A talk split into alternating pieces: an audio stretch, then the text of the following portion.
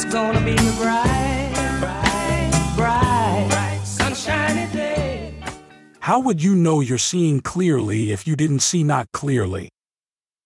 How would you appreciate the clarity that you found if you hadn't lived in some sort of discord? How could you live other than living in alignment with Source? Source is always calling you to the whole of who you are. Welcome to Infinite Consciousness, a daily inspirational podcast that's dedicated to helping you manifest your dreams faster.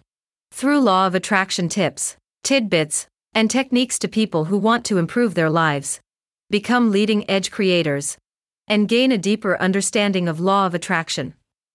We are delighted to have you here. And now, your tip for today True indeed.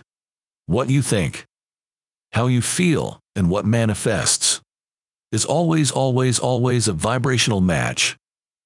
However, here's the catch what manifests isn't manifesting instantaneously.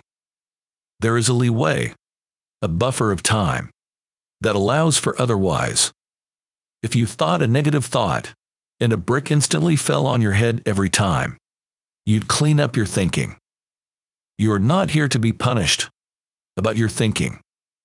You are here to use your thinking and your focus to create. Love this tip of infinite consciousness? Desire more? Catch our next episode. Head over to your favorite podcast platform and subscribe.